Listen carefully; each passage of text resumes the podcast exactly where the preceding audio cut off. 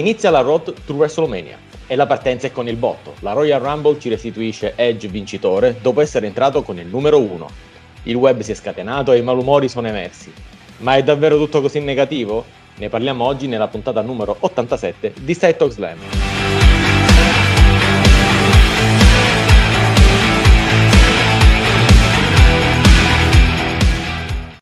E ben ritrovati amici ascoltatori, come sempre qui in conduzione con voi Daniele Donzi, in compagnia del responsabile editoriale di worldwrestling.it Marco Enzo Venturini. Ciao Marco. Ciao Daniele, buon 2010 a tutti. 2010? Eh, dai, ora non è perché vince Edge, siamo tornati indietro, ci sono dei motivi, ci sono dei motivi, adesso abbiamo qui qualcuno che ce li spiegherà e ci sarà qualcuno che avrà anche delle opinioni contrarie, le abbiamo tutte e due.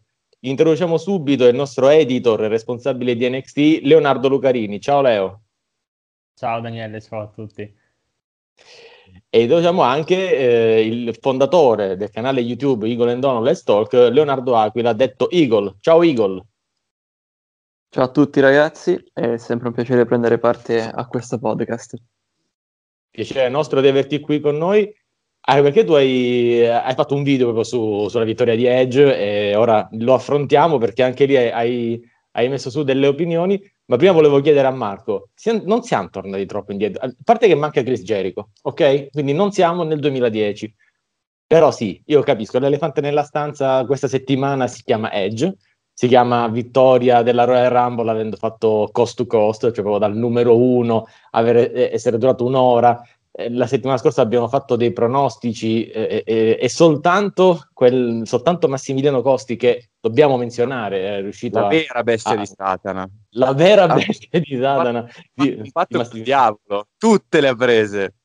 Ok, dai, diamo un messaggio a chi ascolta Side Slam, ok? Se volete puntare soldi sul wrestling, ascoltate i pronostici di Side Slam quando c'è Massimiliano Costi, perché ragazzi sono soldi facili, li azzecca tutti dall'Ana Soul Survivor alle Survivor Series a Edge che vince la Royal Rumble, avreste salto un sacco di soldi. A Goldberg ecco. che batte The Fiend.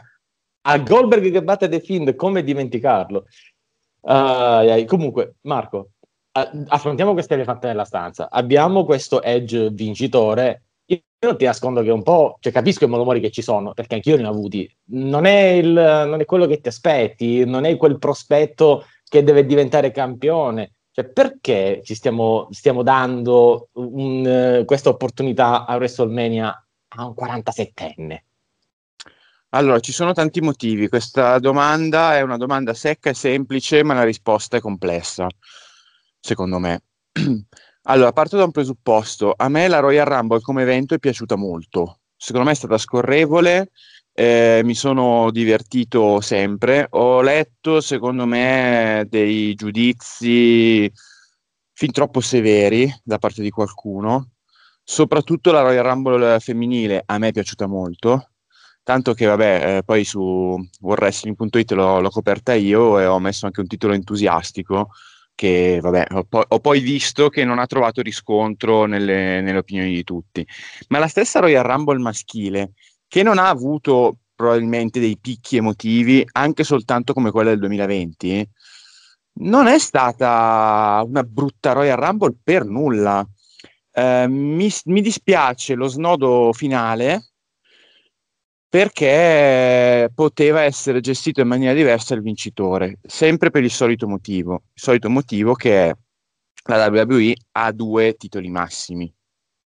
Uno, e due, Edge non ha bisogno di vincere una Royal Rumble, tanto più quest'anno, per avere uno status da numero uno della, della compagnia, del main roster, e, del tipo che da qui a WrestleMania, se, se c'era l'intenzione di farlo andare per il titolo, si trovava in mille altri modi e magari poteva avere invece senso promuovere un'altra stella magari emergente, magari già affermata ma in cerca di rilancio, oppure che aveva bisogno di quel passo in più per affermarsi, come è il caso di Bianca Belair.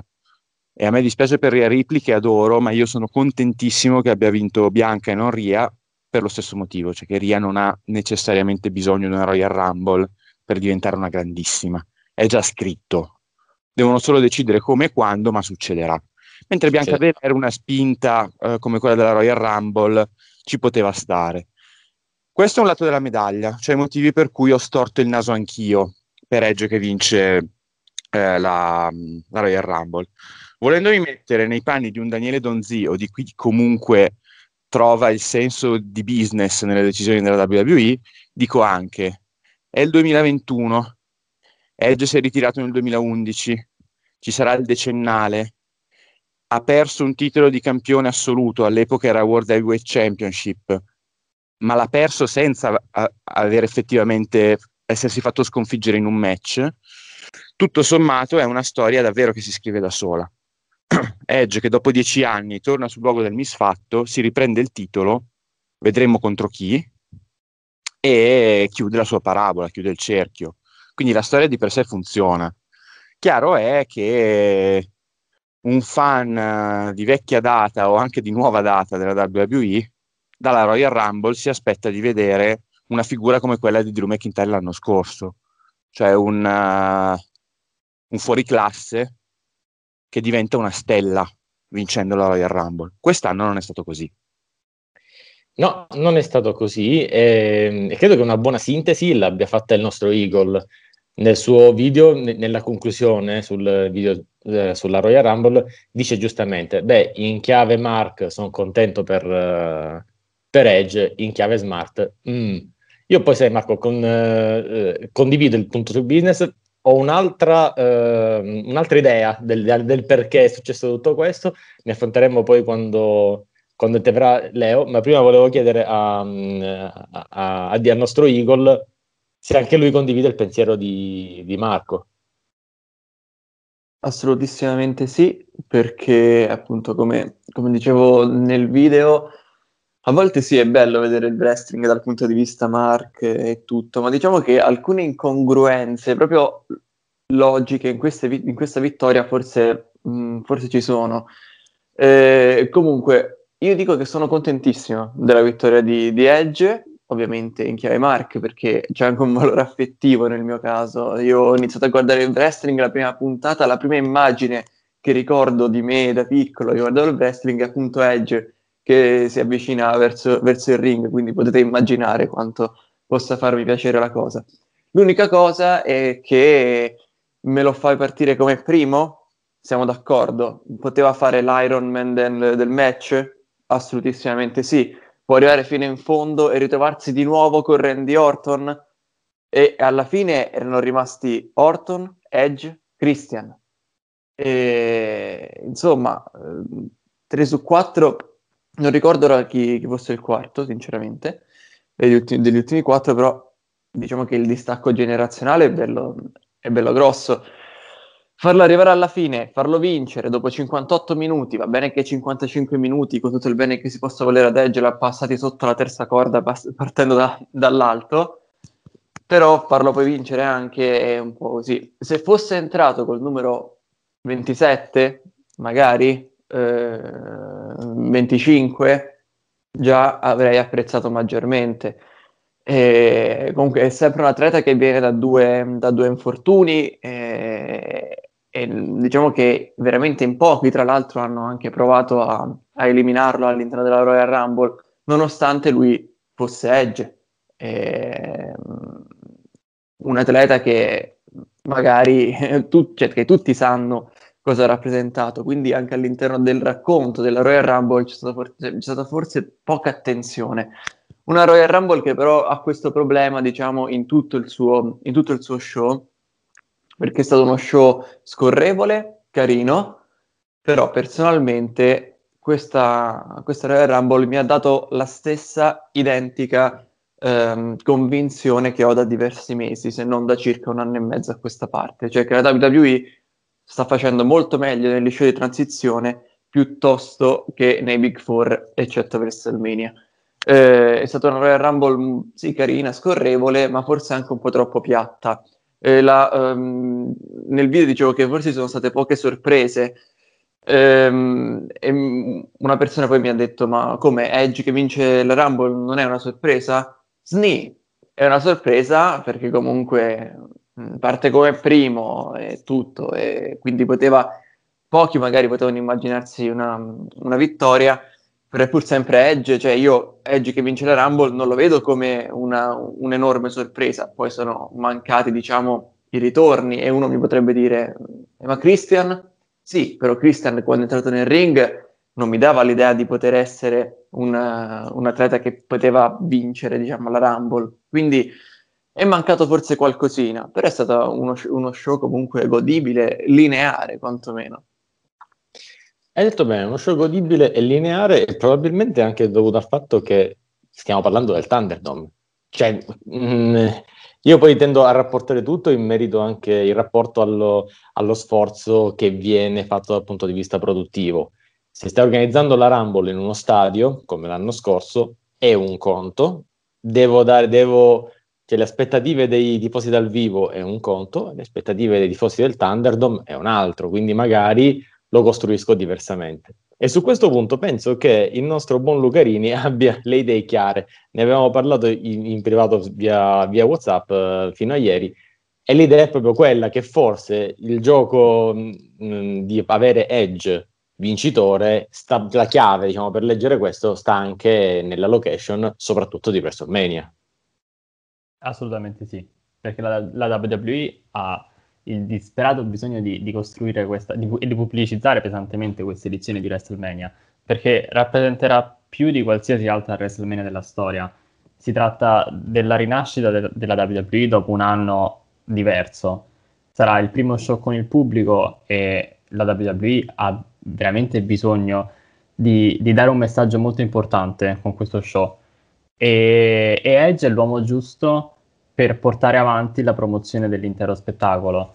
Ma d'altronde per un anno, ok, Edge è stato fermo per infortunio, però per un anno il pubblico ha lanciato questo messaggio alla WWE di voler vedere Edge.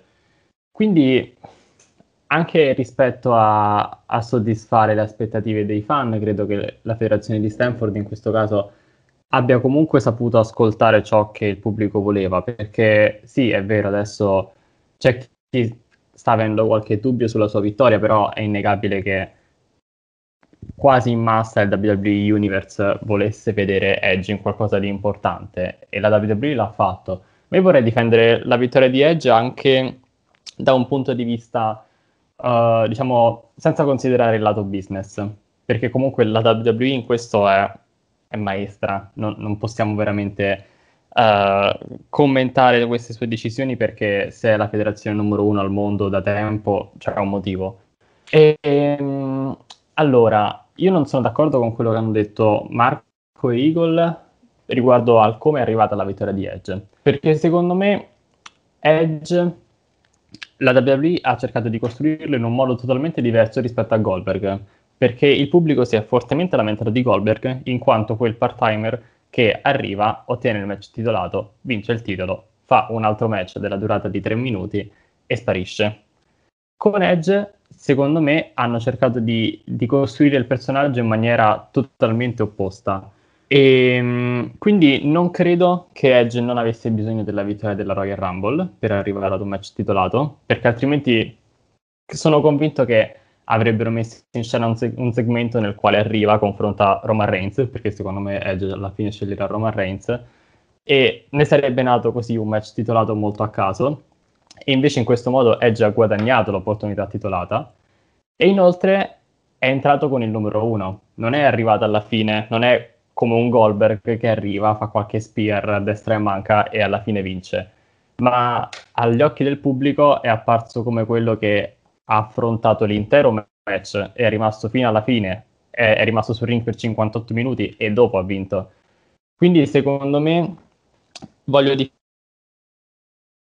qui è arrivata la vittoria di Edge perché la WWE ci ha dato un messaggio molto chiaro sul tipo di wrestler che è Edge rispetto a, alla tipologia di wrestler che noi critichiamo e che abbiamo criticato anche nella marcia di avvicinamento alla Royal Rumble.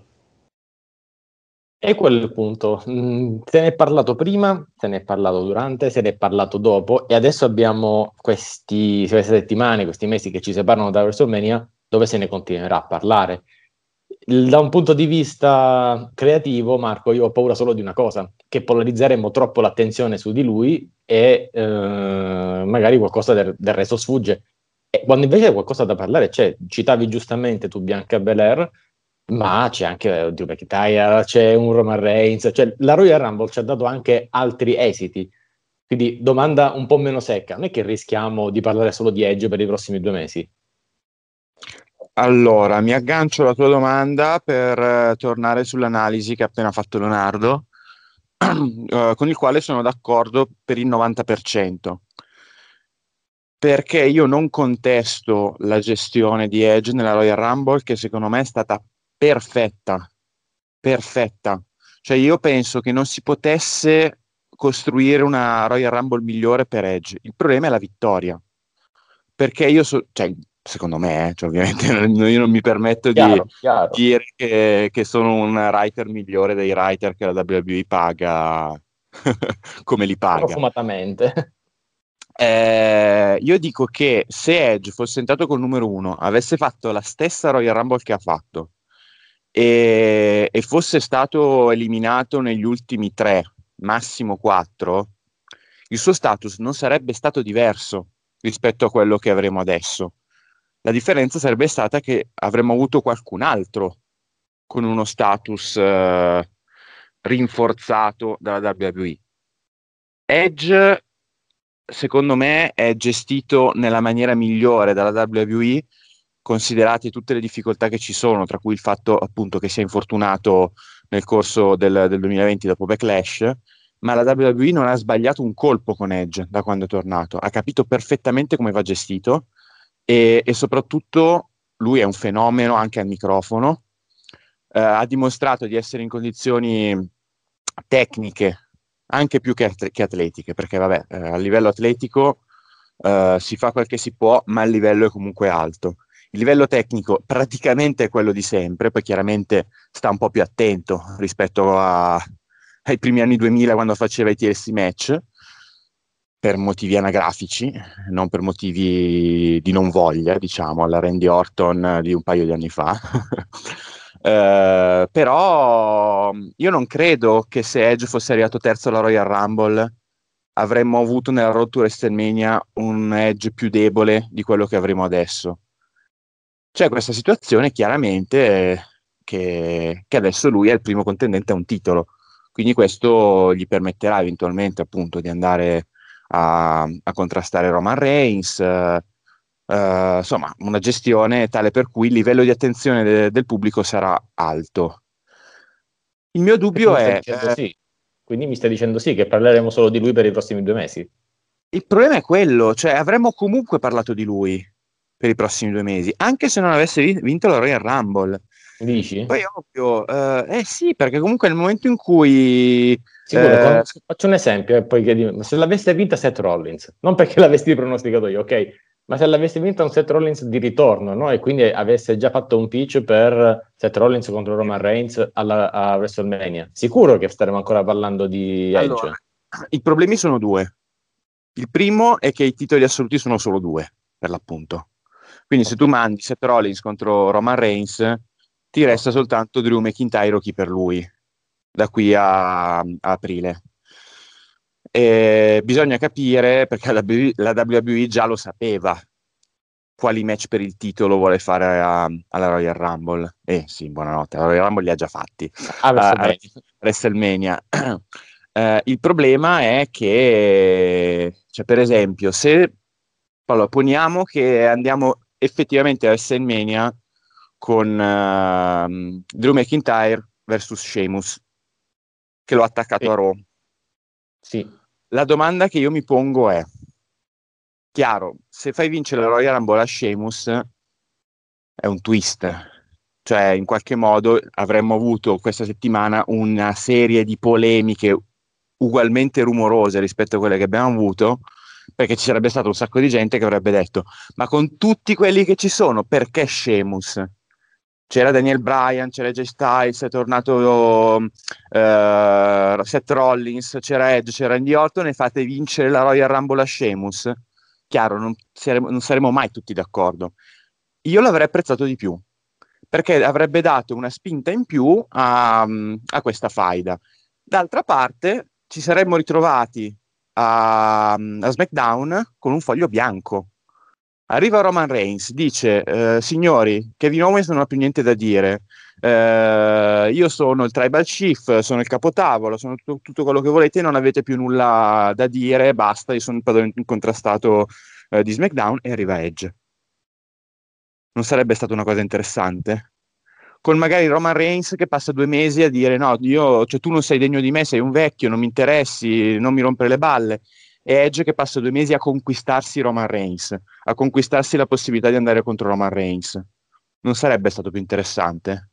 Io dico di sì. Il fatto, il fatto sai cos'è? Questo lo chiediamo subito al nostro Eagle. È che è un po' come fai sbagli. Cioè, quando hai così tante personalità e così tanti interessi e storie che vuoi fare, ne accontenti uno, ne scontenti eh, tanti altri.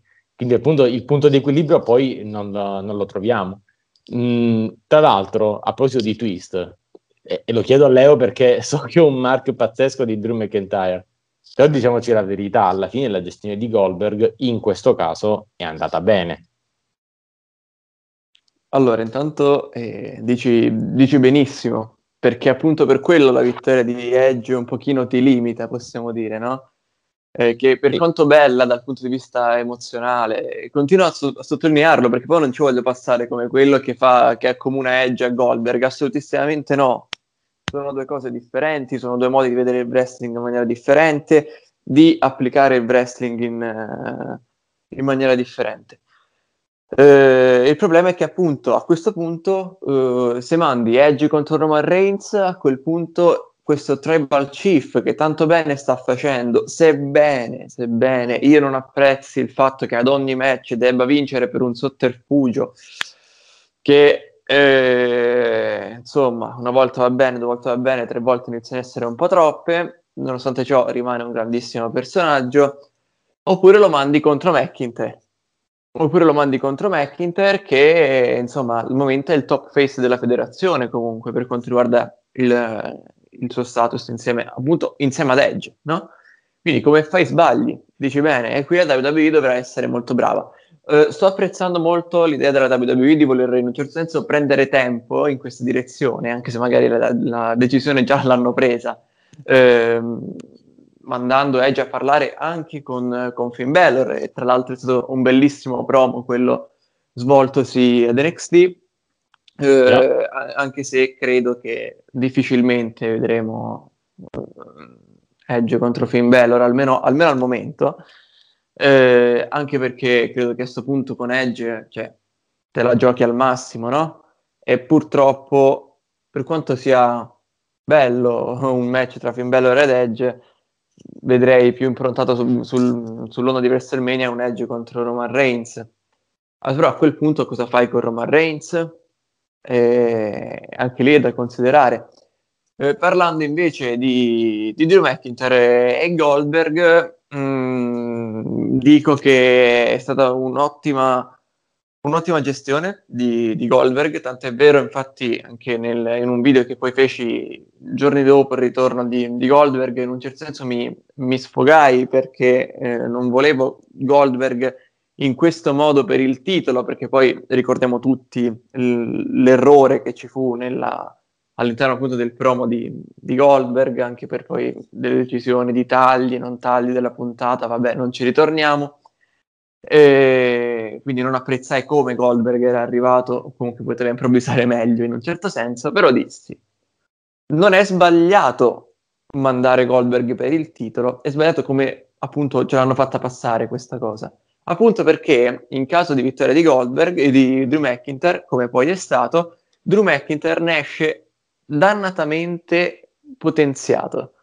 E adesso Drew McIntyre è in quel momento della carriera dove se batti anche Goldberg, che poi può piacere o non piacere, ma è pur sempre Goldberg, vuol dire che ha raggiunto qualcosa di, di importante e anche se dovesse perdere il titolo a WrestleMania ha avuto due regni, il secondo forse un po' più negativo rispetto al, al primo, però questa vittoria di Goldberg diciamo, ha tirato un po' su il tutto però due regni importanti dove ha vinto contro alcune personalità molto molto importanti come lo stesso Goldberg, Randy Orton, Seth Rollins e, e altri, eh, oltre al miglior Bobby Lashley della, della, carriera in WWE, possiamo dire, perché questo a mio parere è il miglior momento di Bobby Lashley in WWE. E, insomma, ne ha avute di, di soddisfazioni, quindi mh, mi rende anche più tranquillo per un'eventuale sconfitta in quel di WrestleMania, possiamo dire. Secondo me non arriverà una sconfitta a WrestleMania perché lo stiamo dicendo, penso da un anno, in, almeno, almeno, per coerenza, lo diciamo, poi se non si avvera vedremo. Ma eh, Drew McIntyre l'anno scorso ha vinto, ha in quel contesto, non ha vinto, non ha avuto quello che si meritava, cioè il pubblico, cioè questa, questa esultanza generica, questa roba qui, non l'ha avuta, non l'ha avuta l'anno scorso, deve averla allora quest'anno. Quindi per averla quest'anno stanno organizzando, hanno, fatto, hanno smosso mari e monti, hanno mosso di tutto per avere l- lo stadio, per cui quest'anno capiterà. Ora, lo chiedo a Leo, al, alla nostra, al nostro editor di NXT, giustamente diceva poco fa Eagle, non andrà mai contro Finn Balor Edge. Ma è chiaro, se stai facendo una WrestleMania dal vivo con i, con i personaggi, eh, mica ti porti il terzo brand.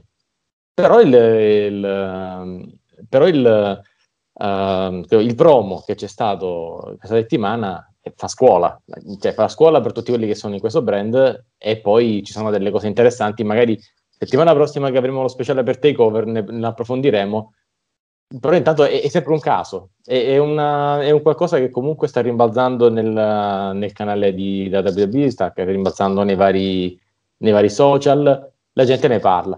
Per quanto, tu poi mi dici la tua, non c'è stata quella, quella, botta di ratings che ci si aspettava, che è successa sempre e invece questa volta non è, non capitata. Ma allora, mh, mm, intanto io non credo che sarebbe così sbagliato mandare Edge per il titolo di NXT. Non avrebbe senso in realtà. Però ah, capirei se la WWE... E non uh, solo è sbagliato, non ha proprio senso. No, non ha Di... senso, ma perché Edge campione di NXT non ha senso. Però um, potrei capirla questa scelta. Perché... Eh, come... aveva senso. Nemmeno Charlotte aveva senso, dico nemmeno Charlotte, campionessa di NXT, aveva senso l'anno scorso. Però, Charlotte, però, Charlotte, era già stata campionessa NXT, è uscita da NXT, è una, è una wrestler che comunque è, è, sempre è, sempre, come si dice, non è una part-timer. Non che Edge lo sia, perché dobbiamo ancora capirlo questo, perché su internet ho letto tanti che giu- giudicano Edge come un part-timer, ma questo in realtà non, non è completamente vero. Comunque è, è un discorso diverso con Charlotte, perché è una wrestler che uh, è nel suo prime time adesso, mentre Edge no, purtroppo.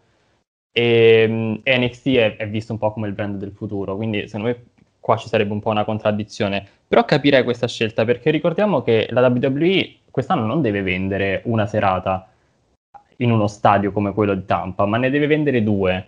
E capirei se, se um, il, titolo, il match per il titolo WWE e il match per il titolo universale, quindi con Drew McIntyre e Roman Reigns, quelli sono due incontri che si possono vendere benissimo anche senza Edge. Perciò comprenderei la decisione della WWE di creare un terzo main event per un titolo assoluto, mettendo Edge in un match contro Finn Balor, che comunque non è un debuttante, non è un, un wrestler in rampa di lancio, ma è, è, già affermato e ha già la sua esperienza, eh, arrivando a a, a, creare una card di WrestleMania che veramente può reggere due serate e che può portare interesse a più match, quindi non creando questa disparità tra i main event e la mid card e poi eventualmente NXT. Però sì, non credo che alla fine questo, questa, questo sarà il caso perché ho la sensazione che con Edge la, la WWE voglia costruire un big match che possa essere veramente il, il, main event per eccellenza di WrestleMania ed è per questo che, che sono mh, orientato verso l'idea di Edge contro Roman Reigns. E questa mi sa che è da un po' di tempo che parliamo dello Spear Fest, che non sapevamo mai se sarebbe stato un Roman Reigns contro Goldberg, un Goldberg o Roman Reigns contro Edge, Goldberg contro... Insomma, ne abbiamo parlato di tutti i tipi. Quest'anno c'è una seria probabilità che lo Spear Fest si realizzi e vedremo, vedremo come sarà. Io mm, vorrei fare una domanda in realtà a voi. Vai, anche se vai. sono preoccupato, però vai. Marco in realtà ha già risposto in parte, però volevo chiedervi, a chi avreste fatto vincere la Royal Rumble?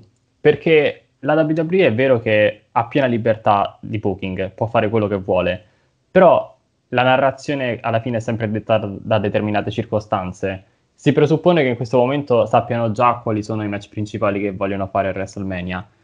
E sinceramente, supponendo che Edge andrà contro, Randy, eh, contro Roman Reigns, e, e, supponendo anche che The e Randy Orton si, si scontreranno in un match singolo senza titolo in palio, ho difficoltà a capire adesso chi possa andare contro Drew McIntyre se non Sheamus. Ma allora, se Edge avrebbe dovuto sfidare Roman Reigns dopo la Royal Rumble, mi chiedo a chi avreste dato l'onore di vincere la Royal Rumble? Perché la Royal Rumble, secondo me, è diventato un qualcosa di, di veramente importante. Essere vincitore della Royal Rumble è qualcosa che, che conta a fine carriera, non è un modo per far emergere qualcuno di nuovo o comunque non lo è sempre, non lo deve essere necessariamente. No, Quindi di solito, chi... è, è, è la, di, solito è, stata la consacrazione, ok? Perché se vai a vedere chi ha vinto la Royal Rumble e in che periodo della sua carriera ha vinto la Royal Rumble, è quel momento in cui lo si lancia appunto nel main event di WrestleMania. Solitamente è quella consacrazione che fa dire al, al, pubblico: ok, ormai questo è una stella, ormai questo è un main event, ormai questo sì, va. Però per, deve essere. Si deve avere una certa sicurezza, sono tutti nomi grossissimi i vincitori della Royal Rumble vogliamo veramente far arrivare Shimus a, a, quella ristretta lista di persone che hanno vinto la Royal Rumble due volte, che per ora conta nomi del calibro di John Cena, Batista, Randy Orton, Steve Austin, Shawn Michaels, Triple H, Edge. Edge. Steve Austin, Steve Austin 3. Sì, tra l'altro sì, si può dire, ma in, sinceramente eh, il problema su cui stiamo girando intorno ormai da mezz'ora è sempre lo stesso, poteva vincerlo chiunque. E Daniele, poi eh, come si è una domanda, sbaglia. È una domanda no. retorica o devo rispondere? No, ma puoi anche rispondere. No, sì, in realtà avevi già detto Sheamus, però... Io sono, io sono, no, no, no, io, io, ho detto Sheamus non perché do, secondo me doveva te l'ho detto, cioè comunque secondo me se avesse vinto Sheamus ci sarebbe stata una, una settimana di polemiche, esattamente per i motivi che hai detto tu peraltro. Io sono perfettamente sì, d'accordo. Io sarei, io sarei stato d'accordo con queste polemiche, sì. Eh, no, no, no, ma sono d'accordo. Eh, il discorso è duplice, cioè chi vuole la WWE mandare contro il campione di Raw, attualmente WWE Champion, a WrestleMania? È Sheamus, lo scopriremo solo vivendo. Per rispondere alla tua domanda, esattamente per i motivi che hai detto tu, cioè che la Royal Rumble fa curriculum, allora, settimana scorsa io mi sono inventato la paraculata della risposta quadruplice, di testa, di pancia, di cuore, di viscere in realtà la mia, la, la mia, opinione era una di quelle, l- l- l'ho mescolata in mezzo alle risposte che ho dato. A me sarebbe piaciuto tantissimo che la Royal Rumble la vincesse AJ Styles, perché non l'ha ancora vinta, perché ha un'età tale per cui non lo sappiamo se avrà un'altra occasione per vincerla. Magari per diventare ancora campione del mondo, sì, però la Royal Rumble è particolare. Chris Jericho non l'ha mai vinta, per dirne, per, per, per fare un nome importante esattamente eh, agganciandomi al discorso che hai fatto tu. E a me sarebbe piaciuto tantissimo avere uno snodo narrativo a WrestleMania, tenuto conto del fatto che io ho impressione che il, il main event o comunque l'evento traino di questa WrestleMania sarà intorno allo Universal Championship per il tipo di status che ha Roman Reigns. E quando è così, tu puoi permetterti di sperimentare un po' con l'altro titolo e a me sarebbe piaciuto tantissimo eh, arrivare a un punto su questa annosa vicenda del Money in the Bank, eh, della valigetta del Money in the Bank e avere questo benedetto, fatidico eh, triple threat tra Drew McIntyre, AJ Styles e The Miz che avevo suggerito settimana scorsa. In questo modo tu hai la possibilità di proteggere eh, Drew McIntyre e o AJ Styles perché hai comunque The Miz che fa da cuscinetto. Compi una storia che ti si è attorcigliata in mano sin da quando hai deciso di, di dare la valigetta a Otis. Rimetti in ballo AJ Styles che in qualche modo in quella storia c'entrava, perché la valigetta l'ha persa in maniera controversa, diciamo così. Uh, The Miz può uh, attirare su di sé l'it, scritto EAT, l'odio, eh, del, del, pubblico perché è bravo lui, lo sa fare, e nello stesso tempo concedi a AJ Styles la vittoria della Royal Rumble che io credo che per quello che ha fatto in WWE da quando è arrivato nel 2016 se la meriterebbe.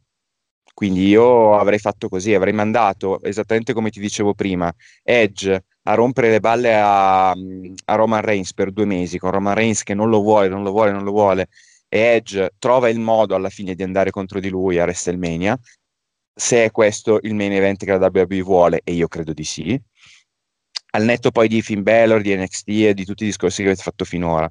SmackDown lo costruisci così, una sorta di storyline potenziata di quello che poteva essere non è stato Roman Reigns e Daniel Bryan, cioè un lento avvicinamento allo scontro finale.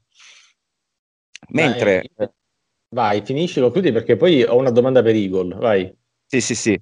Mentre per il discorso della Royal Rumble, visto che sappiamo tutti quanto stia facendo più fatica Raw rispetto a SmackDown in questi mesi, tu mandi il vincitore della Royal Rumble a Raw e la fai vincere a AJ Styles, anche perché era tra i favoriti ma non era tra i favoritissimi.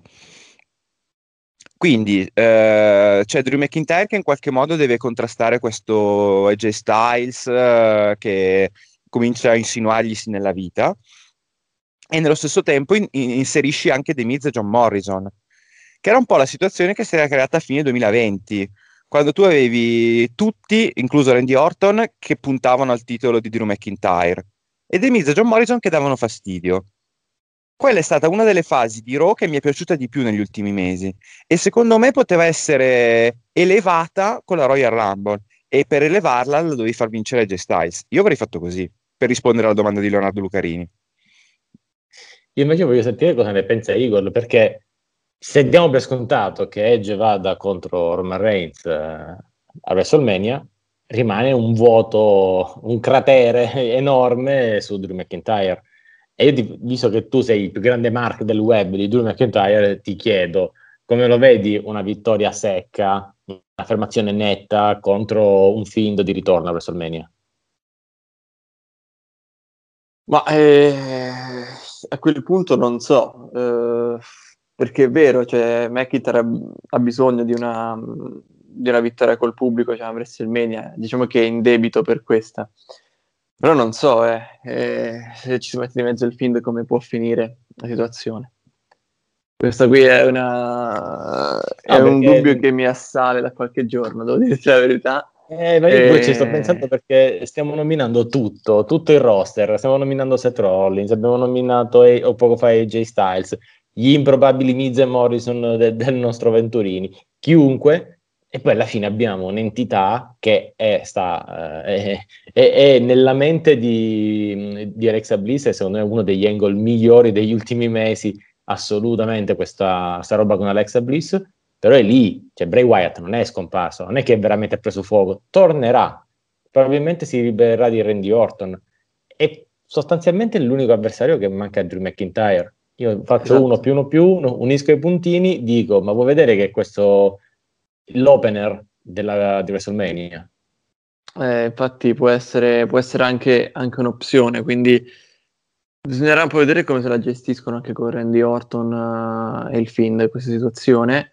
E, tornando un attimo anche a quello che diceva sia Marco che quello che chiedeva poi Leonardo, ehm, AJ Styles sì, poteva starci, però comunque alla fine si sarebbe trattata veramente di una, di una, ripetizione di quello che abbiamo visto anche in quel DTLC, in un certo senso. E McIntyre lì diede una grossa prova di forza proprio anche contro AJ Styles. E diciamo che, ripeto, a me Edge campione va bene, eh, della Rumble non mi sono piaciute molto le, le modalità, come dicevo prima, devo per forza dare un nome, a quel punto dico anche un Daniel Bryan poteva starci, che avreste meglio un Daniel Bryan Roman Reigns, non sei diciamo obbligato a vedere un vincitore in entrambi i casi e inoltre può creare qualcosa di, di interessante perché comunque si parla di un, di un, buon, di un ottimo face come, come Bryan e, e un heel affermato come, come Roman Reigns. Assolutamente. Infatti, torniamo un po' sempre al punto d'inizio. Eh, Leo, Lucarini, io parlo con te, torniamo sempre al punto d'inizio. Eh, abbiamo nominato chiunque perché chiunque era nominabile, come ha detto giustamente poco fa Eagle, potevi nominare Daniel Bryan, poteva essere Rollins, chi, chi, chiunque. È stata fatta questa scelta, quindi amen e ce la giochiamo e, e vediamo come va, vediamo le prossime settimane. Io sono convinto del, a differenza di, del Venturini che Miz incassa alla fine, come ha fatto Seth Rollins. A questo punto eh, si daranno, anche perché non c'entra nulla in qualsiasi match, è completamente fuori da ogni logica. Quindi credo che finisce il match e sentiamo la musica di, di The Miz nell'opener, non eh, tanto nella chiusura. Non, non tanto nella cioè, chiusura, eh, credo che la chiusura di WrestleMania sarà Edge che vince il titolo e gli dedicano i giochi d'artificio sì. dello stadio. Può essere Questo anche la chiusura della prima serata, eh? Potrebbe anche essere bravo, la chiusura della prima serata. Ma ehm, poi eh, penso che Miz non debba entrare in un match eh, dove c'è Drew McIntyre perché non c'è paragone a prescindere, per cui Daniele, credo che incasserà. Allora, ok, tu credi che incassi a WrestleMania? Sì. Quindi... Sì, non ha senso farlo Quindi... prima. Cioè, tu togli uno, uno fra Drew McIntyre e Roman Reigns ora per dare il titolo a Miz. E chi la guarda WrestleMania? Ma tu, ma tu fai vincere il, il, um, cioè fai incassare il Money in the Bank a un Mr. Money in the Bank cattivo a WrestleMania, non incassa, cioè non diventa campione. Perché come fai a far vincere un campione cattivo con la valigetta dopo un match con, come Drew McIntyre verso chi, uh, chiunque sia? A WrestleMania. Non mi sembra una cosa che la WWE lato business farebbe. Secondo me, io... infatti, non, non, è una cosa che vedremo a WrestleMania, ma è anche vero che l'incasso fallito con The Miz l'abbiamo già visto. Bravo, cioè, esatto. capito? Cioè, The Miz deve incassare allora, la valigetta e diventare il, il, punto è quando, perché The Miz eh, deve incassare quello. e deve vincere. Prima di WrestleMania è un suicidio, perché proprio in lato, in, in lato business non puoi fare due mesi di campagna con Miz campione. Non lo comprerebbe nessuno. Comunque, se già siamo un po' demotivati la, dalla vittoria di Edge, figurarsi con The Miz. È la redenzione di Drew McIntyre che torna campione a WrestleMania davanti a un pubblico, secondo me. Allora abbiamo, abbiamo, cosa abbiamo? L'Elimination Chamber, abbiamo Fastlane. Diciamo che se non è in queste due cose, però... Cioè, se finisce Fastlane e è ancora campione Drew McIntyre, sai come va a finire WrestleMania allora. Cioè, stiamo, abbiamo questo pattern, allora, è difficile allora, visto, visto, che ormai le nostre scommesse languono, eh, io ti dico... Ma che tu l'hai pagata se... quella su Stroma? Lascia stare. La...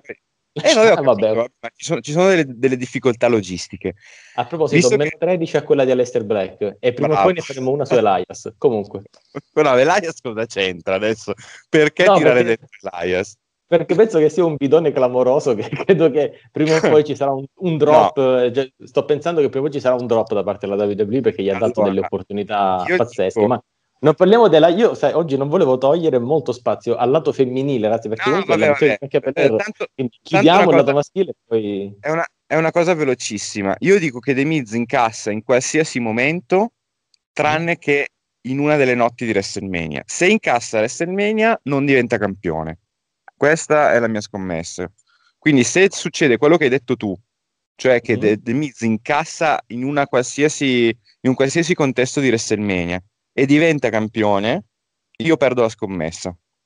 Senti, se aggiungi la notte dopo, il Raw dopo WrestleMania... No, eh, no, eh, no, eh, no, quello non vale. Perché, se, perché sai qual è il punto mio? Che secondo me non la puoi fare prima, deve, deve succedere dopo. Quindi o succede Però, subito dopo il match, eh, o la sera dopo cioè una di, una di quelle due serie sarà l'incasso.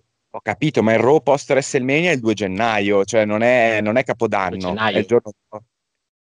Ah, WrestleMania, sì, vabbè, è, il capodanno, è, WrestleMania, è il dire, WrestleMania è il capodanno della WWE. Se incassa il giorno dopo è il giorno dopo, non vale. La mia scommessa è WrestleMania, The Miz, valigetta, incasso, campione, non succede. Succederà in qualsiasi altro modo, incluso a Raw, ma non a WrestleMania se lo vogliono far diventare campione. Se lo vogliono far perdere, lo facciano a WrestleMania, ma fanno una cagata. Parzialmente d'accordo, perché fino, per me il, la linea temporale è sul prima e dopo, e dopo, il match. Prima del match, no. Dopo il match, e includo la notte dopo WrestleMania, il Raw dopo WrestleMania, secondo me sì. Però queste sono cose che vedremo. Siamo ancora a febbraio, la strada è lunghissima. Visto, prima, visto che, passare, visto che vuoi passare sulle donne, mi concedi un piccolissimo passo indietro su un, un discorso che abbiamo già fatto, così poi lo archiviamo definitivamente. Sentiamo. Veloce, veloce, veloce, veloce, che riguarda Goldberg. Oddio.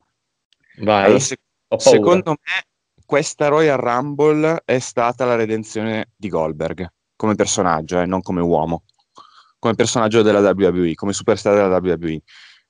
Perché noi abbiamo passato due o tre anni a dire di Goldberg che è una mazza full timer, appunto che lui arriva, ottiene il match, toglie spazio, eccetera, eccetera. Goldberg ha fatto una, una Royal Rumble uh, da, da, jobber, praticamente, da lanciatore di, del campionato. La stessa cioè, WrestleMania, la stessa sì, WrestleMania sì, ha giocato a Strowman, eh? quindi cioè, okay, non, niente, okay. Non, è, non, è, una cosa nuova. No, no, no, però allora il, il, match per il titolo di WrestleMania è, um, è un conto. Il match per il titolo della Royal Rumble è secondo me uno dei match più difficili dell'anno perché è, è, è, l'unico caso in cui il match per il titolo non è il fulcro della, dell'azione, anche più che nel Money in the Bank. Noi abbiamo avuto nel corso degli anni degli sfidanti al campione alla Royal Rumble del calibro di Arco Rolli, di Scott Steiner eh, e anche negli ultimi anni del povero Ricochet. E, insomma, che tu sapevi benissimo, dici vabbè, devono fare un match per il titolo, ma tanto è la Royal Rumble, che cacchio me ne frega. Poi ci sono state delle piccole gemme eh, come, eh, come Brock Lesnar vs John Cena vs Seth Rollins, ma solitamente è difficile che venga fuori qualcosa di importante. e Goldberg stavolta è davvero stato un uomo aziendalista perché ha dato attenzione al match per il titolo, perché avevamo tutti col culo stretto così perché avevamo paura che, che, che vincesse anche stavolta.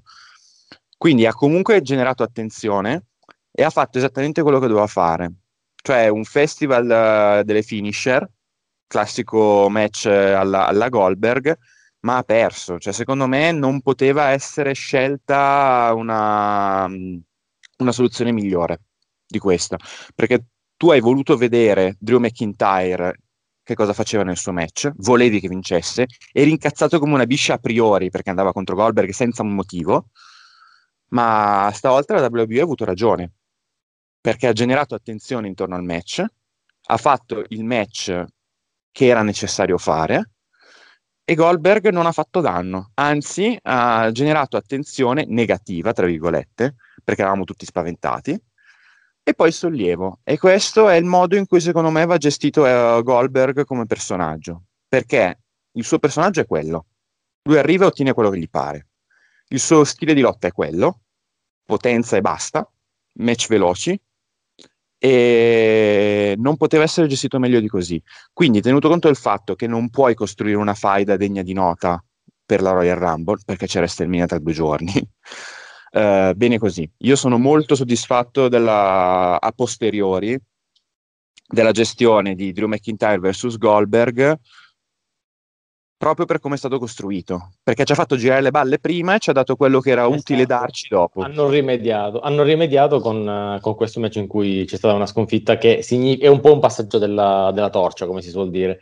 Eh, anche il discorso del rispetto guadagnato da una, da una parte e dall'altra è significato un po' il, il, passaggio della torcia. Questa cosa credo che anche tutti i fan l'abbiano, l'abbiano apprezzata. Soprattutto Eagle, che ho visto che c'è, uno, c'è, un video fantastico pubblicato da Eagle che è sulla reazione alla vittoria di Drew McIntyre. Ecco, è, è fantastico, andatelo a vedere perché si vede come esulta un Mark che si distrugge un braccio per la vittoria di Drew McIntyre. Poi mi devi... Esatto. No, poi Eagle mi devi dire la prognosi, cioè quanto ti hanno dato per quel braccio? Allora, fortunatamente ho i miei, diciamo, suoceri che sono ecografisti. Fortunatamente alla fine non mi sono fatto niente di che, però, però diciamo che per due o tre giorni il dolore è stato abbastanza lancinante. Cioè, io veramente non so come, eh, ma tipo per due giorni sono stato paralizzato col braccio e non so come possa essere accaduto, però alla fine dai, ne è valsa la pena. Vediamo così. Igor, non, si, non si vedeva Eagle non si vedeva alla Royal Rumble un non partecipante alla Royal Rumble farsi così male da Vince McMahon nel 2005. Questa poi è veramente... Cioè, vedi tu che ricordi di infanzia che ti tira fuori Marco. Allora, andiamo al lato femminile, che ci aspetta veramente da troppo tempo ormai, eh, e qua entra in gioco il nostro esperto di wrestling femminile, che è il nostro Leonardo Lucarini. Però Leo, io direi, ok, ha vinto Bianca Belair, e, e qua è una vittoria che mette d'accordo più o meno tutti. Vero, mh, mm, abbiamo detto Ria Ripley avrebbe potuto vincere, avrebbe forse anche dovuto vincere, D'altro canto, io faccio anche un po' un ragionamento anagrafico. Bianca Belair ha 31 anni, eh, eh, Ria Ripley ne ha 24. Il tempo per Ria Ripley di essere tutto quello che deve essere nel main roster ce l'ha. Per Bianca i tempi cominciano a stringere, un po' di più, diciamo. Quindi giusto così che abbia vinto Bianca, però, domandina, ma benedetto sia NXT. E meno male che non dovevano esserci apparizioni da, da NXT, ma se non era per NXT, le, la Rambo femminile sarebbe stata un flop clamoroso. Eh, dico solo una cosa. Santana Garrett. Io quando, quando, ho visto il suo ingresso ho detto vabbè, no, sicuramente sarà stata un, un, rimpiazzo dell'ultimo secondo per qualcuno. Ma sì, il problema della divisione femminile è che il roster è ancora poco profondo, però questo è un qualcosa... Eh, è un problema al quale troveremo la soluzione tra qualche anno, man mano che si rimpolperà. Ovviamente fino ad ora dobbiamo fare affidamento sulle, sulle wrestler di NXT, non che sia un peccato, però preferirei che i wrestler di NXT, apparissero alla Royal Rumble solo in caso di, di, debutto come per Damien Priest o anche Rhea Ripley, anche se questa settimana non l'abbiamo vista a Raw.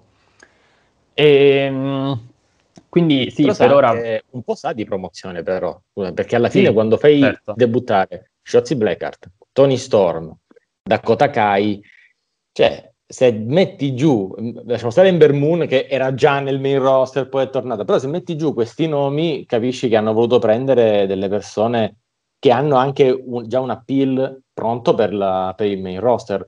E questo a ben guardare, la settimana prossima lo approfondiremo perché c'è un takeover da commentare, però già ti fa capire qual è l'orientamento.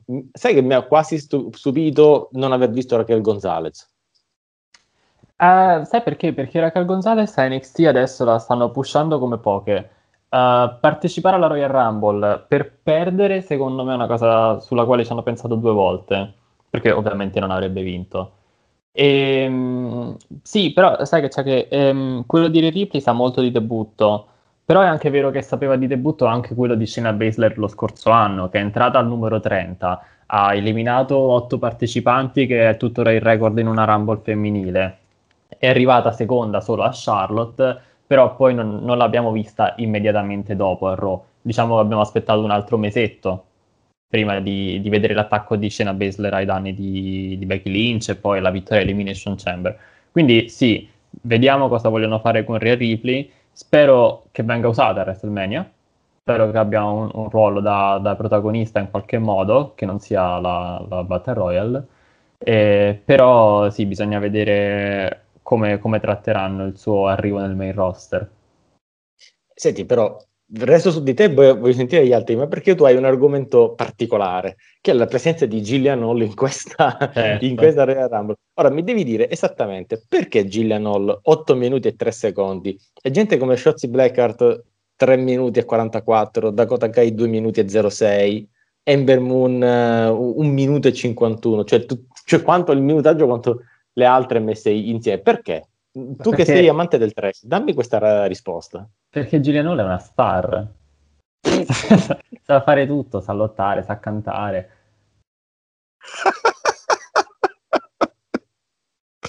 Cioè, no, fa, cioè, sei serio? Cioè, non può essere serio su questo, giusto? allora, no, in realtà... Ti prego, Daniele, produciamo delle t-shirt con scritto proprio tutta la frase. Gillian Hall è una star a capo, sa lottare, a capo, sa cantare. Ti prego, facciamo i miliardi. Ma tra l'altro Gillian Hall, forse non lo sapete, ma anche... Gillian Hall ha anche un album su Spotify. Eh, ecco, Marco, nella, nella, maglietta poi aggiunti e mi trovate su Spotify con tanto di logo. Sai quanto ti costa produrre una maglietta del genere? con il logo registrato. No, eh, da responsabile finanziario ti dico no, assolutamente, però il responsabile editoriale sei tu, se pensi che sia un'idea, dico, facciamo un pitch su questa cosa e produciamola. Dico, io il logo di worldwrestling.it non ce lo metterei. poi. No, però vero, vero eh, sei veramente serio, cioè perché abbiamo dato così tanto spazio a lei, sette minuti a Victoria, cioè perché? Ma allora perché, perché comunque... era una running gag, cioè... Sì, esatto.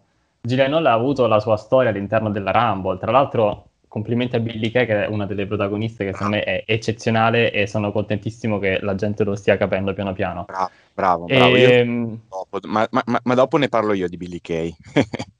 c'era, sì, c'era un momento in cui, eh, in cui, speravo veramente che questa, questa gag di Billy Kay che si sedeva al tavolo di commento e poi andava a convincere le, le, le nuove partecipanti continuasse fino al numero 30. Purtroppo così non è stato, però sì, ha avuto la sua storia Gillian all'interno della, della Rumble. Poi le sorprese comunque servono.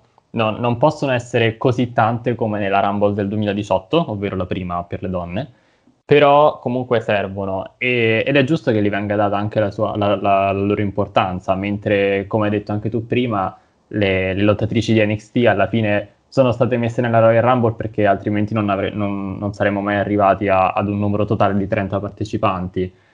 E, quindi sì, è per questo. Poi tra l'altro devo menzionare anche il ritorno di Victoria perché per la prima volta dal, dalla creazione del Thunderdome ho rosicato per il fatto che il pubblico non fosse presente perché secondo me quando è partita la sua musica il pubblico sarebbe impazzito e sono molto contento di averla vista in WWE visto che dal suo ritiro, anzi da quando ha lasciato la federazione non l'avevano più menzionata ed è un vero peccato perché è una di quelle che insieme a Trish, Lita e altre ha, ha veramente aiutato il, il, wrestling femminile negli anni 2000. Sì, ehm, penso che pagheremo ancora per un po' avere il vuoto di, questa, di quella generazione, nel senso che poi, eh, come vedi appunto quest'anno, niente pubblico, niente Trish, niente Lita, eh, niente Molly Holly, quindi certi nomi probabilmente se li sono conservati per l'anno prossimo. Ho paura anche per questo, perché ogni anno che passa è un anno in meno sulle gambe di queste persone. Però penso che poi, eh, visto che poi abbiamo avuto la Divas era, ci, ci, aspettano degli anni in cui i ritorni saranno ancora meno. Proprio perché c'è un vuoto, perché chi fai tornare Alicia Fox? Veramente, cioè stiamo... Beh, ci sono ancora un po' di nomi che mancano e che speravo di vedere in realtà quest'anno. Due su tutti, Yves Torres, Melina. Ma Le no, possibilità ci sono. Io il, il, la mia cotta per Yves Torres non è ancora finita del tutto. Vabbè, eh, diciamo, su questo avremmo, avremmo, di cui discutere nei prossimi anni. Intanto però registriamo una buona, eh, Marco, registriamo una buona Rumble assolutamente. Eh, Ria è stata a 40 minuti su Ring e quindi è, ha fatto vedere veramente tanta roba. Scena Baszler è stata anche lei 41 minuti, è chiaro che se poi devi puntare su qualcuno, no? cioè, sono questi numeri che ti fanno capire che eh, quando un domani devi puntare sull'ottato, sono queste le atlete su cui devi fare affidamento, anche se per Scena Baszler non è che siano rimasti tanti anni in ring. Allora, se devo trovare un aggettivo per la Royal Rumble femminile del 2021, l'aggettivo che mi viene in mente è solida. Sì, perché diciamo che il problema delle Royal Rumble femminili, secondo me, eh, negli ultimi anni, cioè anzi, da quando, da, da quando, esistono, è sempre stato il fatto che boh, le ho sempre trovate poco organiche, se mi permetti il termine. Perché erano un po' sfilacciate, cioè tu avevi. non c'era un filo conduttore, diciamo così, se non a seconda poi dei casi e del personaggio da lanciare, arrivava la, la, super big di turno e faceva piazza pulita. Io in generale eh, non amo le, le, Royal Rumble di tutti i tipi, anche quelle maschili, in cui arriva. Faccio un esempio di altri tempi per far capire che non ce l'ho con nessuno in particolare. Arriva lo Stone Cold Steve Austin di turno e li butta tutti fuori ho fatto questo esempio perché tirare di nuovo in ballo Braun Strowman poi sembra davvero che ce l'ho con lui personalmente, quando in realtà è la scrittura di Braun Strowman che non mi piace. E la Royal Rumble femminile tante volte ha, secondo me, avuto questo tipo di problema perché c'era un, uno scarto troppo evidente tra le prime due o tre di ogni anno, quelle tre o quattro che venivano appena dopo e poi tutte le altre. Però dobbiamo questo... dire una cosa anche, dico, ok, solida, però eh, ci sono state anche delle, secondo me, forse degli sbagli di scrittura alcuni, alcuni punti, perché poi dimmi se, se, sbaglio, se questa cosa mina un po' la solidità che tu stai dicendo, perché abbiamo avuto una Bailey 29 minuti, troppo poco a mio avviso. Abbiamo avuto una Naomi 47 minuti, troppo, e abbiamo avuto una Alexa Bliss da un minuto. Cioè, queste Tutti robe comunque mi- Allora. a me non mi hanno fatto impazzire. Tu ti concentri sui minuti, eh, mentre secondo me è un po' un esercizio non necessariamente giusto, perché secondo me vale soltanto per chi viene eliminato a sangue freddo e per l'Iron Man o Iron Woman. Tutto sommato anche il discorso della- della- di quanto è durata Gillian Hall. Vabbè, non, cioè, ci sono sta- io mi ricordo delle, delle Rumble eh, de- de- del periodo del boom in Italia in cui c'era Jonathan Coachman che magari è, è- è rimasto di più di Kurt Angle che ne ha eliminati tre e poi si è fatto eliminare da Shawn Michaels. È importante la storia che le eliminazioni raccontano, non tanto il minutaggio. Naomi è stata, sì, è stata più di, di tre quarti d'ora, ma non ha Senza fatto storia. danno. Non ha Sì, fatto ma senza danno. storia, cioè, anche le- se tu devi met- io penso che comunque il ruolo, del- e qua vale anche per Edge, Edge non aveva bisogno di fare un'ora per, per sapere che era in forma, lo Bravo, sappiamo, sapeva bravo. con Iron Man. E stessa cosa, ora, Naomi non aveva bisogno di un'ora, ma più che altro perché non c'è nessuna storia dietro di lei. Allora io ho bisogno di Sì, ma- fare altro, di mostrare Ok, però altro. tutto Naomi è, una, Naomi è una che non ti dà fastidio perché non è né una che ha appunto bisogno di fare una prestazione alla Shayna Baszler che dici ok arriva questa e adesso distrugge tutto. E non ha neanche bisogno di fare una prestazione alla Tori Wilson che arriva, si fa fotografare e non fa una mazza. È una solida, è una, è una due volte campionessa di SmackDown. È una che tu hai, la, la vedi nel ring e dici ok in questo momento c'è questo tipo di star power presente nella Royal Rumble. È un po' come, non lo so, Eh, però siamo sempre È là. una- Poi, è magari una voglio, voglio sentire anche Leonardo su questa roba, eh, il nostro Igor, per carità. Il, ehm, dico, finisci quello che stavi per dire, però un minuto di Alexa, uno. sì, ma Alexa aveva una storia. E Cioè, te era giusto così? Cioè, Contest- secondo me no. contest- allora, allora, questa è la più grande polemica che è stata fatta sulla Royal Rumble femminile.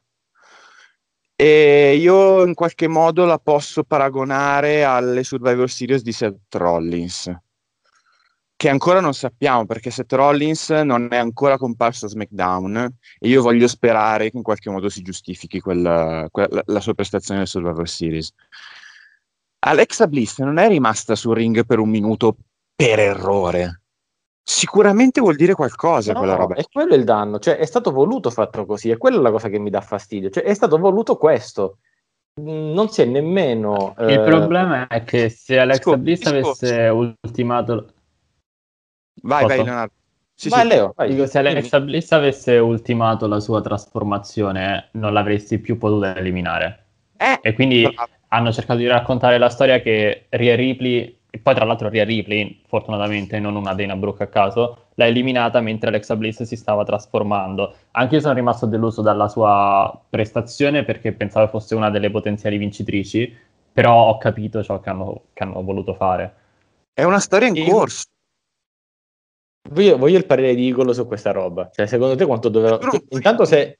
Non puoi pretendere di avere sempre la gallina domani, ogni tanto serve anche l'uovo oggi. Alexa Bliss è l'uovo oggi. Alexa Bliss alla Royal Rumble è l'uovo oggi. È una, è- è una situazione che ti fa girare le balle ti dice ma che cazzo hanno fatto? E poi lo scopriremo più avanti. Io sono sicuro di questa cosa, su questo sono sicuro. La WB ha fatto una serie di vaccate colossali nel corso degli anni, ma su, Brown- su, su Bray Wyatt e su Alexa Bliss ci stanno puntando tanto e c'è un lavoro di scrittura magistrale. Quindi io sono convintissimo che questo giramento di scatole che abbiamo adesso per, eh, per la Royal Rumble di Alexa Bliss sia propedeutico a qualcosa che vedremo, sono sicuro. Io ti dico la mia, come l'avrei scritto io, poi io che, che magari, magari io mi intendo più di business che non di creatività, però io l'avrei scritta così. Io non avrei fatto subito, cercare subito la trasformazione di Alexa. Alexa anche con eh, il suo essere giocherellona, sorridente, le poteva eliminare due o tre così, una Naomi a caso per esempio, per poi essere attaccata, per poi cercare la trasformazione e quindi poi essere eliminata. E magari arrivavi a, a un minutaggio decente, almeno 7-8 minuti. No, Invece perché sarebbe stato... no, no, no, non sono d'accordo, non sono d'accordo con te. Perché, non sarebbe, perché sarebbe stato fare una scarpa a una ciabatta. Cioè, l- l- quello che la WWE ci voleva trasmettere dalla Royal Rumble di Alexa Bliss era Alexa Bliss aveva delle aspettative e le ha tradite tutte. Quindi adesso Alexa Bliss è sul fondo e, e, vedremo in che modo si rialzerà perché sarà incazzata come una mina, sarà caricata a, a, palla e avrà tutto da dimostrare di nuovo e nel momento in cui Alexa Bliss la vedremo al massimo delle sue potenzialità avrà fatto la rincorsa completa. Fare una cosa a metà e metà non, ave- non aveva senso. O le fai fare una Royal Rumble in cui dimostra quello che può fare, ma secondo me la scelta di, anche per tutta la discussione che ha creato in questi giorni, la scelta di farla fallire completamente la Royal Rumble è stato un tocco di classe. Perché sono tutti, incazzati come, sono tutti incazzati come delle mine. Se tu facevi una cosa a metà e metà, dicevi, oh, è stata eliminata Alexa Bliss, non so, come appunto come sono stati eliminati i Daniel Bryan e Jay Styles nel Royal Rumble maschile, che vabbè non hanno vinto, però vabbè tutto sommato le loro eliminazioni le hanno fatte. No, Alexa Bliss è un... Um, è uno dei punti di forza della, della WWE attuale e quindi deve essere o bianca o nera. Ed Tra è stata completamente nera in questa Royal Rumble ed è bene che sia così perché altrimenti non avremmo parlato. Così come tutto sommato non stiamo parlando di, di AJ Styles e di Daniel Bryan per dire. Non è stato un epic fail, è stato un, uh, è stato un capitolo della storia. Opinioni, Leo? Sì, scusate se mi intrometto di nuovo per chiudere questa cosa di Alexa Bliss. Ma eh, nel momento in cui è stata eliminata... Cosa? No, dopo voglio sentire anche Eagle perché questo è un tema caldo. Eh, eh, questo è anche perché secondo me lui ha un'opinione particolare, comunque ora la vediamo. Leo? Nel momento in cui è stata eliminata Alexa Bliss, io mi sono detto, ecco, perfetto, adesso Ria Ripley ha la vita segnata, perché pensavo che Alexa Bliss si vendicasse di lei. E non è detto che questo non accada.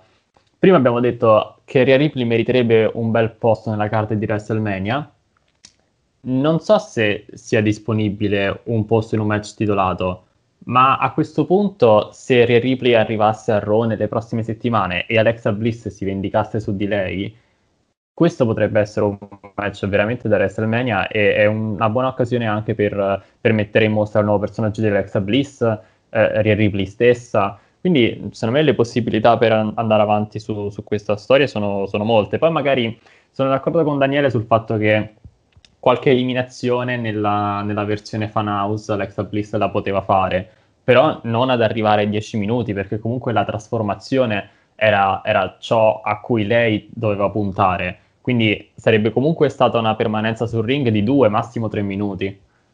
Sì, ma, ma, guarda, già sarebbe andato bene. Se vedi che poi Dana Brooke ha avuto tre minuti, Dakota Kai due minuti, eh, Ember Moon due minuti, Nia Jax un epic fail, forse tornando ai pronostici della settimana scorsa, due minuti e 44, Natalia due minuti e poi Alexa Bliss uh, un minuto e qualcosa, un minuto e due, cioè proprio un minuto contato dico, magari si poteva far vedere, dare più spessore alla parte fan house e poi tutto quello. Bastavano un paio di minuti in più e sarebbe stata una cosa completamente diversa. Ma abbiamo parlato troppo il nostro Eagle è lì con la sua opinione e l'abbiamo tenuto fermo per troppo tempo. Eagle, a, a te, come le vedi tutte queste eliminazioni, al di là di come hanno trattato Alex? Allora, diciamo che se devo tendere verso un'opinione, tendo verso quella di Daniele.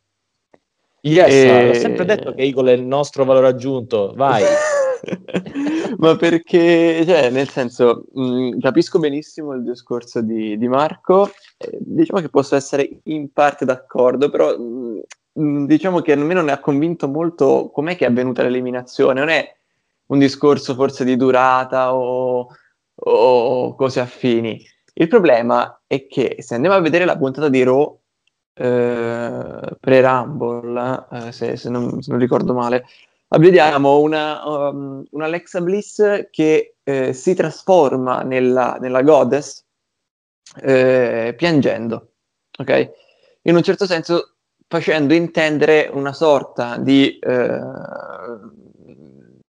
diciamo, poca, um, poco benessere, possiamo dire, con il personaggio del, di Alexa, uh, diciamo, alleata del, del Find. Okay? Dopodiché arriviamo alla Royal Rumble. Arriviamo alla Royal Rumble, Alexa Bliss eh, entra all'interno, all'interno del ring e nel momento della trasformazione, cosa molto importante da sottolineare, viene eliminata.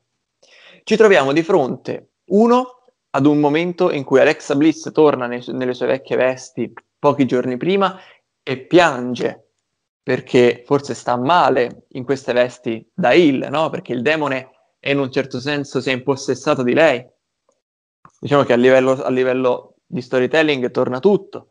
Dopo qualche giorno va alla Royal Rumble e durante la trasformazione, che poteva significare trasformazione importante, che poteva veramente portarla a vincere tantissime altre, ehm, a, a battere altre tantissime ehm, contendenti all'interno del Royal Rumble match, viene eliminata. Siamo a due punti che hanno in comune il fatto che forse questa alleanza col Find, almeno io, spettatore, capisco che forse questo Find viene visto da lei o potrà essere visto da lei in maniera negativa. Logicamente parlando è così, non sarà così, però l'idea che hanno dato è questa. Perché comunque si arriva a una sconfitta e a un malessere nel giro di cinque giorni per via di questo personaggio. Secondo me il personaggio di Alexa col Find continuerà, ovviamente, per altro tempo ed è giusto che sia così, però devono fare un salto in più, perché al momento io questa Alexa, tolto, tolti uno o due segmenti con Randy Orton, lo trovo forse un po' troppo statico. E qui mh, mm, diciamo che è già qualche mese eh, che Alexa e il Find sono, sono in combutta, ma Alexa cosa ha concluso? Cioè, se l'è presa con Randy Orton, va bene che è alleata del Find, ma lei, lei intesa Alexa Bliss, cosa ha concluso? Niente. Ad oggi non ha concluso nulla. E con questo mi aggancio anche a quanto detto poco fa. Spero vivamente che non vada contro Ria Ripley. Per due ecco. motivi. Uno. Concludi e poi faccio una domandina a giro. Per, diciamo questo lo usiamo come domandone finale visto che siamo già in finale, però concludi il tuo pensiero e poi faccio il domandone. Perfetto. Tipo, uno, già la gente rompe le scatole perché Ria Ripley è l'anno scorso ha perso con Charlotte, quest'anno non ha vinto la Royal Rumble, come se perdere con Charlotte fosse peccato capitale, la miglior wrestler all'interno della WWE nel main roster, anzi, magari, cioè, fossi stato io Ria Ripley, sarei andato lì e avrei, de- avrei detto a Vince, guarda, ti dico io, fammi perdere WrestleMania con, con Charlotte, ho 22 anni, 23, se perdo con Charlotte va bene, e mi faccio un match che è stato a mio parere il migliore di WrestleMania l'anno scorso contro Charlotte. Perché poi una persona che segue il wrestling capisce che non è la vittoria o la sconfitta che fa il wrestler, assolutissimamente. E poi, dall'altra parte, abbiamo un Alexa Bliss che a quel punto cosa fai con Real Replay? Chi fai perdere fra le due? Perché se fai perdere Real Replay si ricomincia con la stessa tiritera, come se poi avesse 50 anni Real Replay e non avesse tempo di poter migliorare le proprie prestazioni in futuro. Dall'altra parte, Alexa Bliss è il momento che qualcosa di, di importanti conquisti, oltre ad avere un ottimo personaggio, no? E, e, anche lì sei in mezzo a due fuochi, un po' come nella scelta di Edge, che adesso, come fai fai, sbagli. Cioè, nel senso, c'è un qualcosa che non ti convince propriamente fino al 100%. Cioè, quindi è per questo che dico, Ria Ripley piuttosto, mandamela a Raw, e se Bianca Belair dovesse andare contro Sasha Banks, Rhea Ripley me la fai arrivare a Raw e mi fai fare un match per il titolo di Raw contro Asuka o chi per lei. Già sarebbe, potrebbe essere molto meglio una cosa del genere, piuttosto che mandarla contro Alexa Bliss. Alexa Bliss, secondo me, se la mandi contro Rhea Ripley, sei in un bel casino. Non so come, come la vedete voi. No, infatti io butto lì una suggestione e penso il domandone. Eh, L'Elimination Chamber è il 21 febbraio ma solo io sento puzza di Elimination Chamber tra Asuka, Charlotte, Rhea Ripley, Alexa Bliss, Shayna Baszler, forse una Nia Jax, non lo so, per il titolo. Cioè, mi sembra abbastanza telefonata anche come situazione, magari proprio per evitare quello che diceva Eagle, di eh, bruciare subito la faida secca tra, ehm, tra Alexa Bliss e Rhea Ripley, si potrebbe passare da un Elimination Chamber con perdita del, del titolo da parte di, di Asuka, che comunque è il regno più anonimo della storia, ma questo vale per tutte le giapponesi. Speriamo, e... speriamo. vale per tutte le giapponesi comunque dico, perché eh, come, come, il nostro Lucarini sa io sono sempre a favore per la perdita del titolo di Yoshirai a NXT perché veramente non ne posso più però dico penso che la situazione attuale sia quella verso cui si sta configurando è un Elimination Chamber dove Asuka perde il titolo probabilmente, possibilmente vinto da Alexa Bliss E allora a quel punto avrebbe poi più senso una faida che continua con Rhea Ripley, con Rhea che l'ho vinta a WrestleMania. Ecco, sento solo io puzza di sta cosa già lontano un chilometro o è una sensazione comune? Marco? Io inverto. Cioè, secondo me a, me, boh, a me piacerebbe in questo caso avere Alexa Bliss che a WrestleMania completa la sua transizione. E vabbè, chiaro che non può, cioè sarebbe sbagliato a quel punto far vincere la, la Chamber a Ria per poi farle perdere il titolo a WrestleMania. La vedo questa come una faida che può andare avanti dopo WrestleMania, cioè quella tra Alexa e Ria. Però io vorrei, visto che poi a WrestleMania tendenzialmente vincono sempre i buoni, Oddio, cioè adesso ci stanno cercando di far capire che Bray Wyatt e Alexa Bliss sono buoni, ma a me non pare. Però, no? però sì, allora, che, mm, che, che, il Mission Chamber possa scompaginare qualcosa nella, nel quadro titolato femminile di Raw, uh, lo spero anch'io. E penso anch'io che sarà un tassello importante nella uso un termine improprio, redenzione di Alexa Bliss. Però eh, non, sa- non, sarà secondo me il capitolo finale. Io credo che la, la, redenzione finale con il titolo vinto da Alexa Bliss debba avvenire a WrestleMania e non prima. Io lo vedo sempre così, con Alexa che vince la Chamber, Fastlane la rivincita con Asuka, dove comunque vincerà sempre di nuovo Alexa Bliss, e poi a WrestleMania quello che succede succede. Eh, Leo... farebbe un regno di due mesi. Siamo sì, sempre sì, lì. ma mm, chi se ne... Io penso all'immagine finale che poi ci ritroveremmo. Lo sai cosa non stiamo vedendo noi da tanto tempo perché c'è un ban sul nome di Chris Benoit? È quella WrestleMania 20 dove Chris Benoit e, mm, eh, ed Eddie Guerrero non si abbracciano. Ecco, quella è una scena che sarebbe stata in tutti i video package se non fosse che c'è un ban clamoroso su, su Chris Benoit. Ora, su chi? Appunto, su chi? Eh, come, direbbe, come, avrebbe detto Maurizio Mosca, non lo conosco. Non lo conosco. Processo per direttissima. uh, invece si potrebbe creare a questo punto, visto che Bianca Belair ha vinto la, la Rumble femminile, un momento simile con abbraccio tra Bianca Belair e Rhea Ripley o comunque un momento insieme nello stadio a WrestleMania sarebbe uno di quei momenti che poi uh, i, i, fan ricordano. Così lancio questa suggestione, però Leo, Charlotte, dimmi tu. Charlotte e Becky Lynch. Eh, eh, eh, non è andata proprio così. Leo? Ma allora, io sono molto molto confuso sulla direzione della divisione femminile e il motivo è semplice.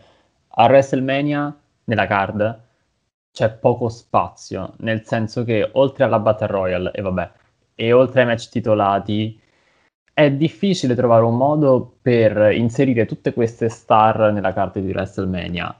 E, um, abbiamo Sasha e Bianca, assicurato. Bailey un po' in mezzo, non so come, come la, la, useranno. E a Raw invece c'è, c'è, tanta carne al fuoco, perché sì, abbiamo i titoli di coppia, quindi Nia Jax e Shayna Baszler, però poi abbiamo Alexa Bliss, abbiamo Asuka, ma non puoi lasciare fuori Charlotte. Non la lasceranno mai fuori Charlotte. Piuttosto le fanno vincere il titolo all'Elimination Chamber e, e poi le mettono un avversario a caso. Quindi non lo so, secondo me Alexa Bliss in realtà non ha bisogno di lottare a WrestleMania perché puoi comunque coinvolgerla con The Fiend. E per questo in realtà non lo so, non sono neanche sicuro se, mh, che, che, vogliano veramente metterla all'interno di un Elimination Chamber, ma perché secondo me il suo personaggio non ha molto bisogno di lottare adesso. Sul fatto che invece uh, Alexa Bliss debba perdere a WrestleMania, non lo so, perché è vero che a WrestleMania di solito vincono i face, ma non è detto che... Cioè, Alexa Bliss può vincere sia come face che come heel, perché la storia che hanno raccontato settimana scorsa nel match contro Asuka, quello titolato, è stata molto sottile, come quelle storie che piacciono a Marco.